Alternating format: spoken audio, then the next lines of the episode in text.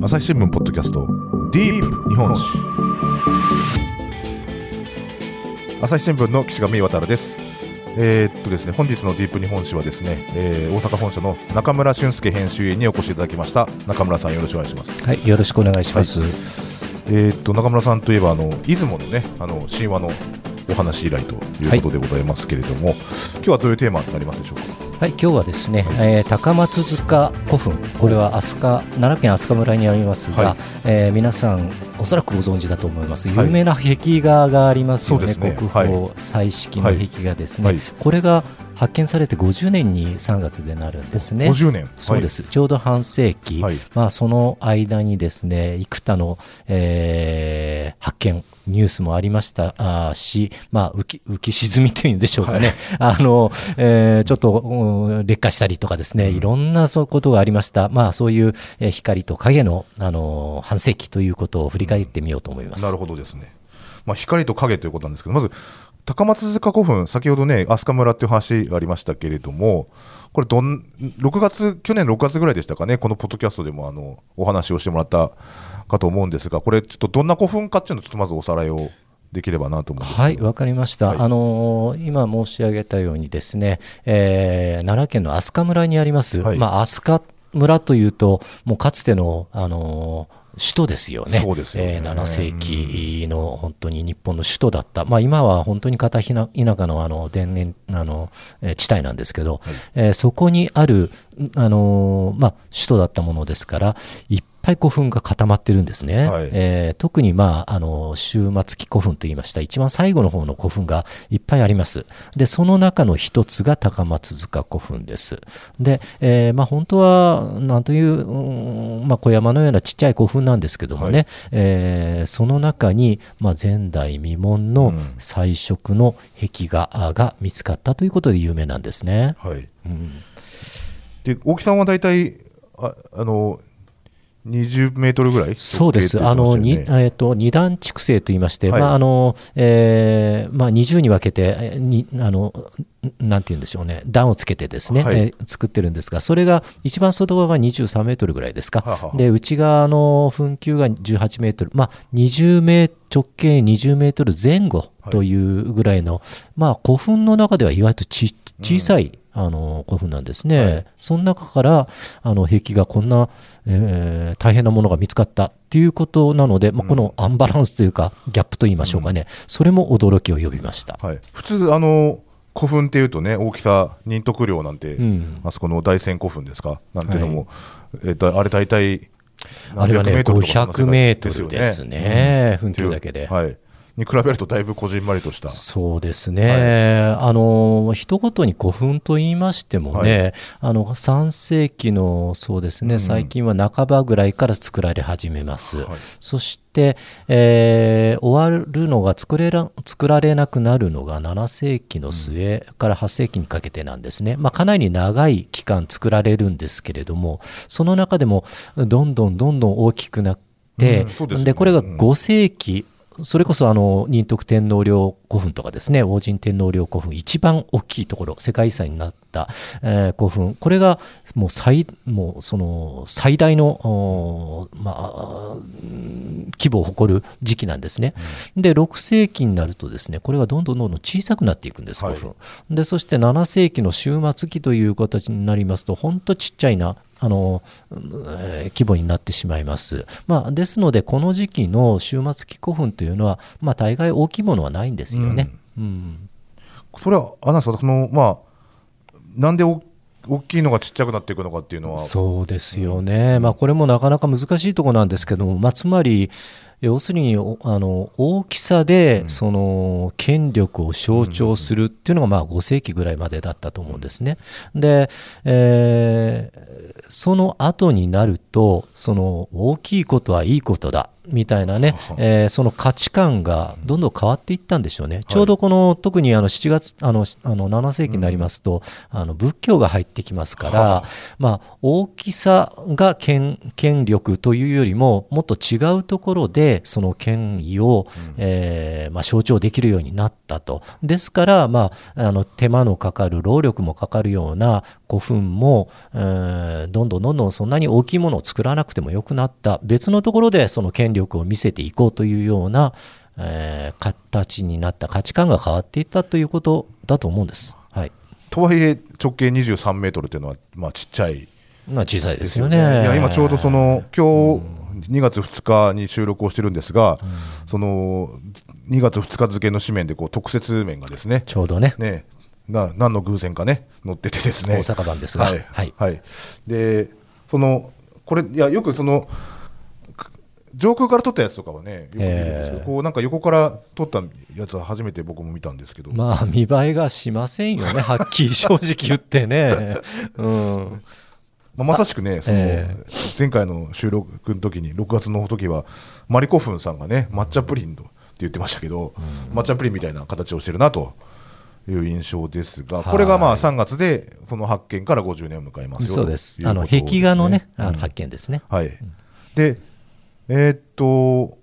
これはどういうふうにして見つかったんですかって聞くのもあれですけど、1972年、そうですね、はい。あの報道されたのがはい。72年なんですけども、まあ、ちょっとうん振り返ってみると、ですねその10年ぐらい前でしょうか、あのまあ、村の人がですねその生姜のしょ生姜を埋める穴でも掘ってたようなんですよ。はは。その時にあのカツンとこう、あのうー石室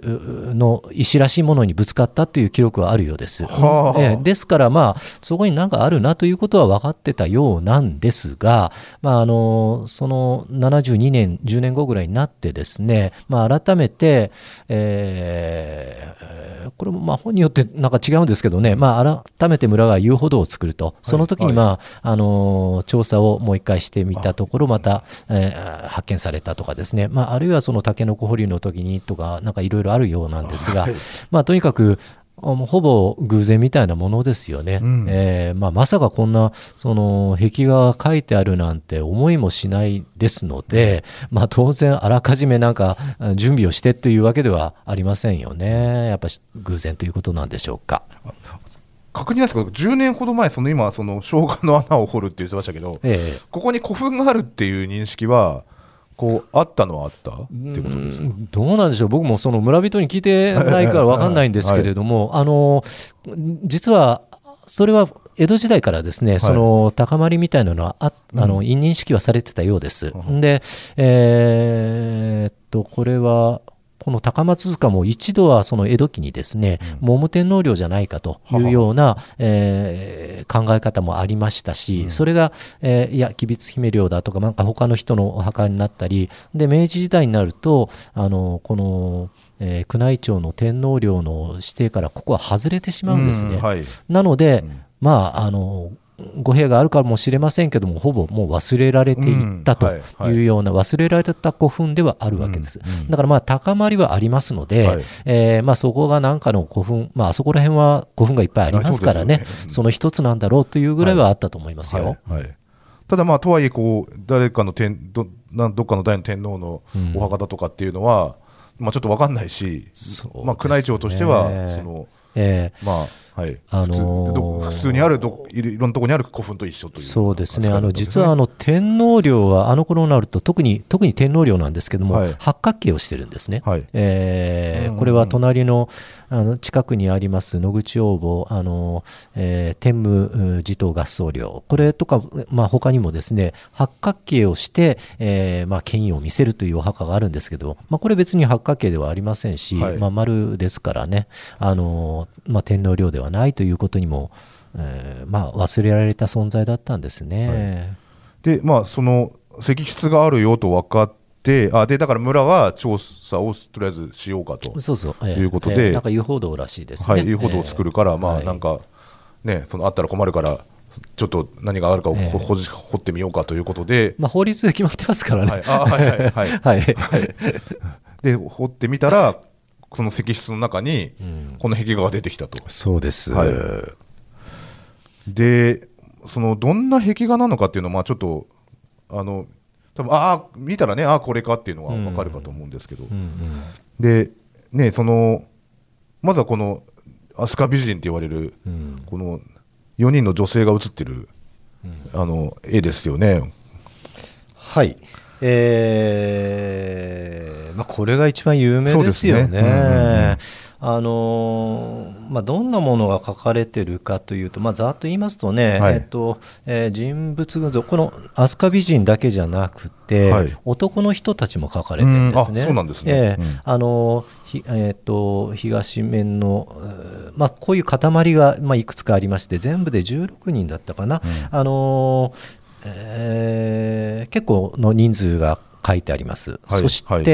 えーまあ、当時の、ね、まあ服とかはこんなだったんだろうなということなんでしょうけれど、えーそれとですねあのちょっと珍しいもの、えー東西南北東西南北をし四方を司る、まあ、霊獣指針と言いますけどもね、詩人と言いますけれども、えーそういう、まあ、竜とかですね虎とかですねそういうものが書かれていた、はい。そしてお月さんとそれから、えーお日様、あーも書かれていたかな、あと天井にはですね、天井にも、はい。はい。天井って言ったらまあやっぱし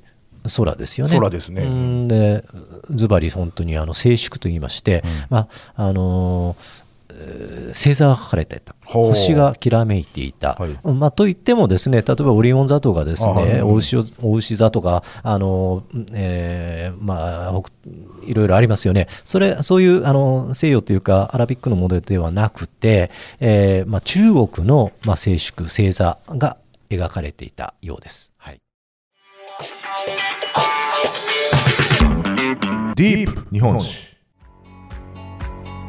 私は朝日新聞歩きき人工音声が伝える速報ニュースのポッドキャストです。通勤中でもお料理中でも運動中でも趣味の作業中でも何かしながら最新のニュースをフォローできます。あなたの知りたいニュースどこででも朝日新聞歩きき。たった数分で今日のニュースをまとめ聞き。そのまあ、いろんな絵絵がたくさん出てきたっていうのは分かったんですけど、うん。これ、この抹茶プリンの形をした、そのまず、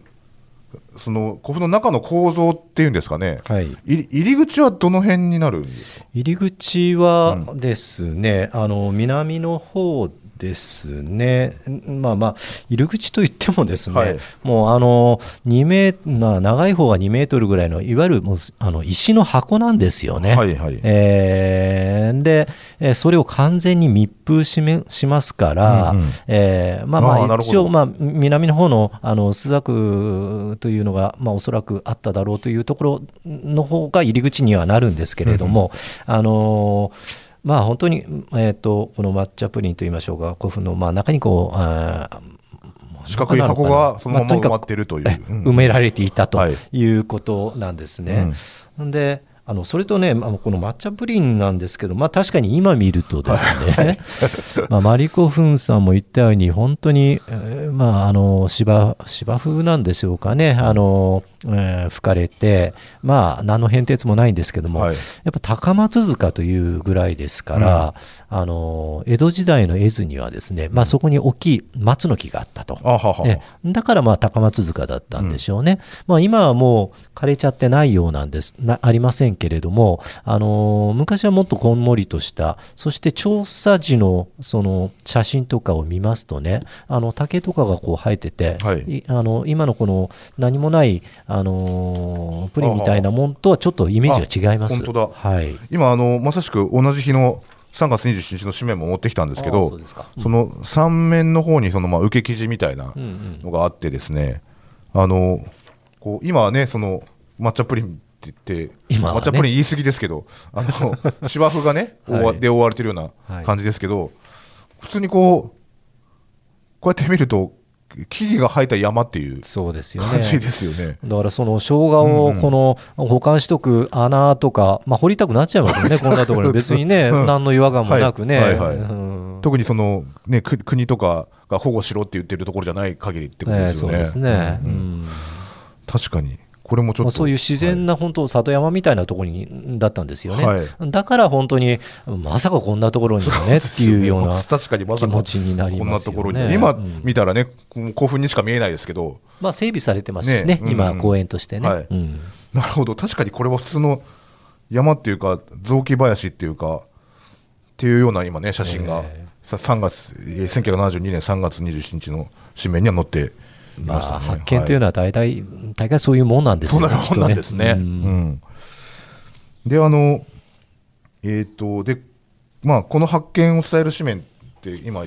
紹介しましたけどここにあの法隆寺級の壁画って書いてあるんですけど、まあ、法隆寺の壁画っていうとあの近藤壁画はい、と匹敵するというような意味になるんでしょうか？そうです、うん。あの有名なその文文化財方法があのできるきっかけになったそはい。の法隆寺のあの火災ですよね、はいで白鳳美術のそのもう、えー白美と言われるものが燃えちゃったあーこの事件が1949年ですか、はい。えーにございます。で、えーまあ、それにまあ、そのくらい有名だったんですけども、はい。それに匹敵するんではないかと。というよりもですね、うん。まあ、今から見るとこの古墳壁画を法隆寺の壁画と比べるっていうのはちょっとなんか不思議な感じがするんですけども、あのーそれだけそのこの時代のその壁あの絵ですよね、はい。そういうものがあのなかった類例がないということなんですよ。で、まあ、片やまあ仏様ですから、えーで、えー片や古墳はまあ普通の人物群像ですからね、あの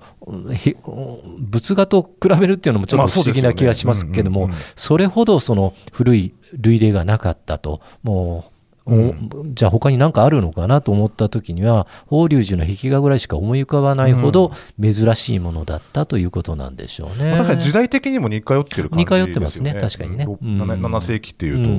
ん7世紀の末から8世紀の、えー頭ぐらいでしょうか。で、まあ、あの法隆寺も再建論がありましてね、はいはい。まあ、あのそういうのもありますから、うん。まあ、大体同じぐらいという考えてもいいんでしょう。うん。はい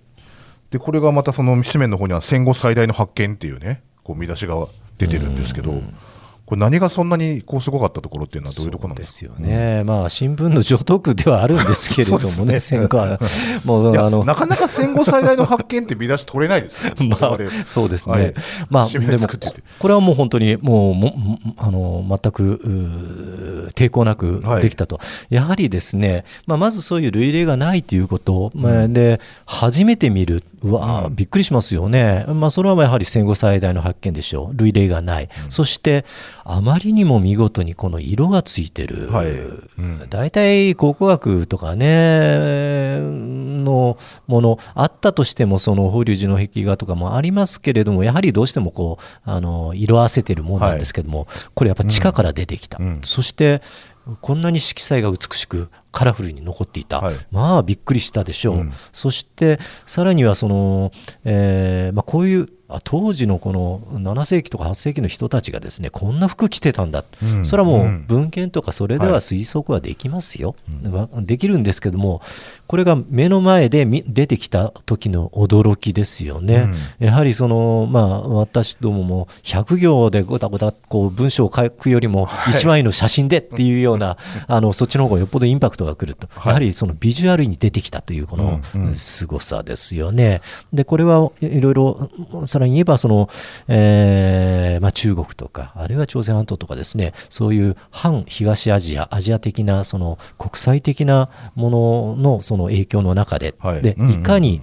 その当時の日本がですね国際社会の中に、えー一角を占めていたかということもやはりあの改めて、えーまあ、分かるえーような資料だったと思います、ね、そういうところでいろんな面がありますけれども総合的にやはり戦後最大の発見といっても過言ではないですよね。今その国際的な影響っていう話がありましたけども、まあ、当時でいうとその、まあ、中国やその朝鮮とのこう交易があったような時代になるわけですよね。はい、そうですよ。え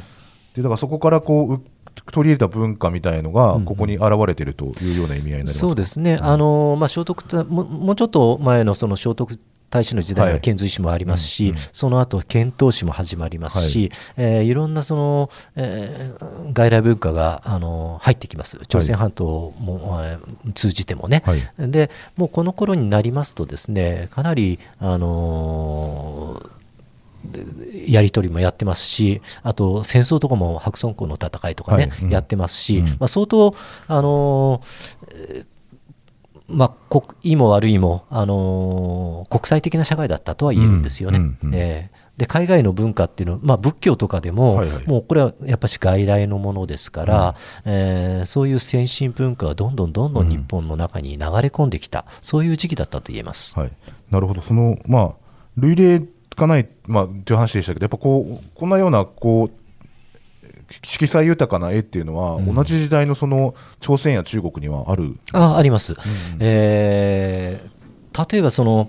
唐の時代。は私もですね、シーアンの先生書歴史博物館ですか、うん。えー行ったことあるんですけど、その地下にで地下だったと思いますね、あやはり貴族の、あのー唐の時代ですね、えーですから、まあ、7世紀とちょうどこの頃ね、えーのその貴族のお墓にもやはり、あのー壁画が書いてあって、はい。それを、まあえー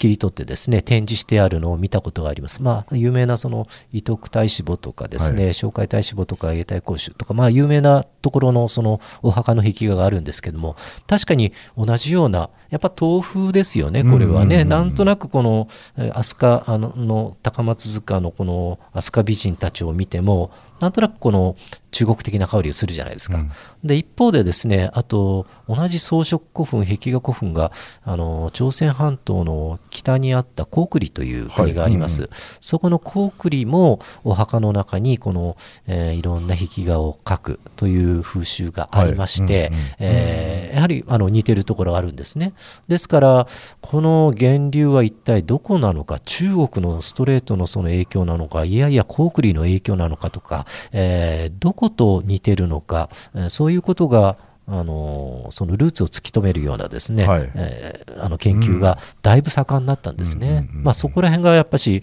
あのその原理を突き止めるっていうのがうーんまあ、最大のこの課題の一つ、はい。高松塚の課題の一つだと言えそうですね。うん。で、だその近くにね、そのえー、とキトラ古墳っていうのもあって、そこにも、ねその獅子の壁画が、そうですね。ありましたよね。うんでもね、やはりこの、この人物像っていうのは、まあ、基礎にはありませんから、そうですねやはりここのものなんですよね。うんここしかない。うん高松塚しかないというあうんうんのものです。はい。で、まあ、なんといっても最大の謎は、こう、誰が何のためにっていうところなんでしょうけど、それはもう文献もなけりゃ、ねねえ。っていうので。そうなんですけども、あとはただ、その日本書紀とかね、そこら辺に文献に出てくる、じゃあ、この時代にどんな人がいたかっていうのは、はいはい。うんうん。わかるわけですよね。んで、えーやはりこれだけの、ちっちゃいけれどもこれだけのお墓ですから、そこに高貴な人が、えー葬られてるのは間違いないだろうと。はい。うん。まあこれはそうですよね。じゃあ、それに当たるのはこの時期に活躍したこの資料に出てくるぐらいの人であろうとはい。いうならば、絞り込んでいくと、まあ何人かは絞り込めることはできます。えーだそうですね、まあ、あのよく大きく分かれるのは、えっとまあ、皇族ですよね、天皇はおそらく八角墳だろうということはいはい。なのでうんうん、あのーでは天皇に準じる皇族の一人ではないかとか、あるいはそれに匹敵するような、あのえーまあ、ご有力豪族ん。だったんではないのかとか、まあ、ちょっと前は蘇我氏とかね、そんなのがいましたし、あの藤原氏とかですね、あのこれから台頭してくるわけなんですけれども、まあ、そういう有力豪族ではないのか、あるいはあの渡来系の、先ほどあの外国とのやり取りがとても多はいはい。いと言いましたよね、で海外の科学技術、先進技術もどんどん入ってくるということを申し上げましたけれども、じゃあそういうのを担った人たちがいるわけですね。はい。うん。でそれを渡来系氏族と言います。ん。で、えーここは日の熊という飛鳥の近くに、あのこの高松塚の近くにはあの日の熊地区というのがありまして、はい。ここはあの、まあ、大和のお怪しいかな、えーまあ、蘇我とも蘇我氏ともあのよく関係の深かった、そのそういう渡来系が住んでいたようなところでもあるんですよね。うん。ですから、まあ、飛鳥って言っても狭いところですから、まあ、あのひょっとしたらそういう先進技術のあのそういう外国のそのこういう絵を知ってるようなですね、えー渡来系の人の高貴な人のお墓なのかなとか、まあいろんな説がありますけれども、えー今はもうまだ決まっておりません。まあ、確かに当時ね、7世紀はとここが首都だったというところで言うと、そういったいろんな人たちがたくさん集まっていてもおかしくない場所なわけですよね。はいそうですうんうんうんなるほどですね。さあ、きとりあえず今回ね、こうとりあえず今、最初、その高松塚50年の光と影というはいお話でしたけども、ちょっとまあ光の部分をいろいろお聞きしてきましたが、ちょっとまあ時間がだいぶ経ってきたので、はいえっ、と、まあ次は影の部分をですね、あの、じゃあ後編の方に、えーお伝えできればと思います。はい、一旦こちらで引き取らせてもらいます。はい、ありがとうございました。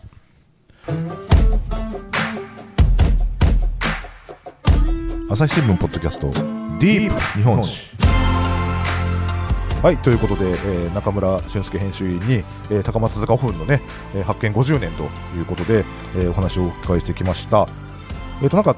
この高松塚に関するシンポジウムがあるとお聞きしておりますが、はいそうですね、えーっとこのは壁画の発見50周年を記念してですね、えーシンポジウム、えーこれはタイトルは「高松塚が目覚めた日国際式壁画の発見」というシンポジウムがですね、えー3月の20日20日ですね東京の有楽町朝日ホールで開かれます。まあ、あの基調講演に続いて、まあ、ここら辺の有識者の皆さんによるですねパネルディスカッション討論などもあります、えー時間はこれ13時半から、えー午後1時半からです。一応これは無料でですね、えー定員300人となっております。あの、えーまあ、ぜひぜひあの聞いてみてください、はい。まあ、じゃあその申し込みはねこのホームページの方からということでホームページのねリンク先の方もえー、と概要欄の方にね貼っておきますんでご興味のある方はぜひご覧くださいとはい。いうことですね。まあ、はい。ただあの、うん。今のこのコロナの状まあそうですね況でですね、まあどのような形に、あのなるか、えーちょっと予想もつかない、まあ、万が一ということもございますけれども、うんそこら辺はご了承の上で、はい。えーよろしくお願いしたいと思っております。はい。ということで、えー、と高松塚について中村さんのお話をお聞きしました。中村さんありがとうございました。はい、ありがとうございました。はい、朝日新聞ポッドキャスト朝日新聞の岸上渉がお送りしました。それではまたお会いしましょう。この番組ではリスナーの皆様からのご意見ご感想を募集しています。概要欄の投稿フォームからぜひお寄せください。ツイッターやメールでも受け付けています。ツイッターでは番組情報を随時紹介していますアットマーク朝日ポッドキャスト。朝日新聞ポッドキャストで検索してみてください。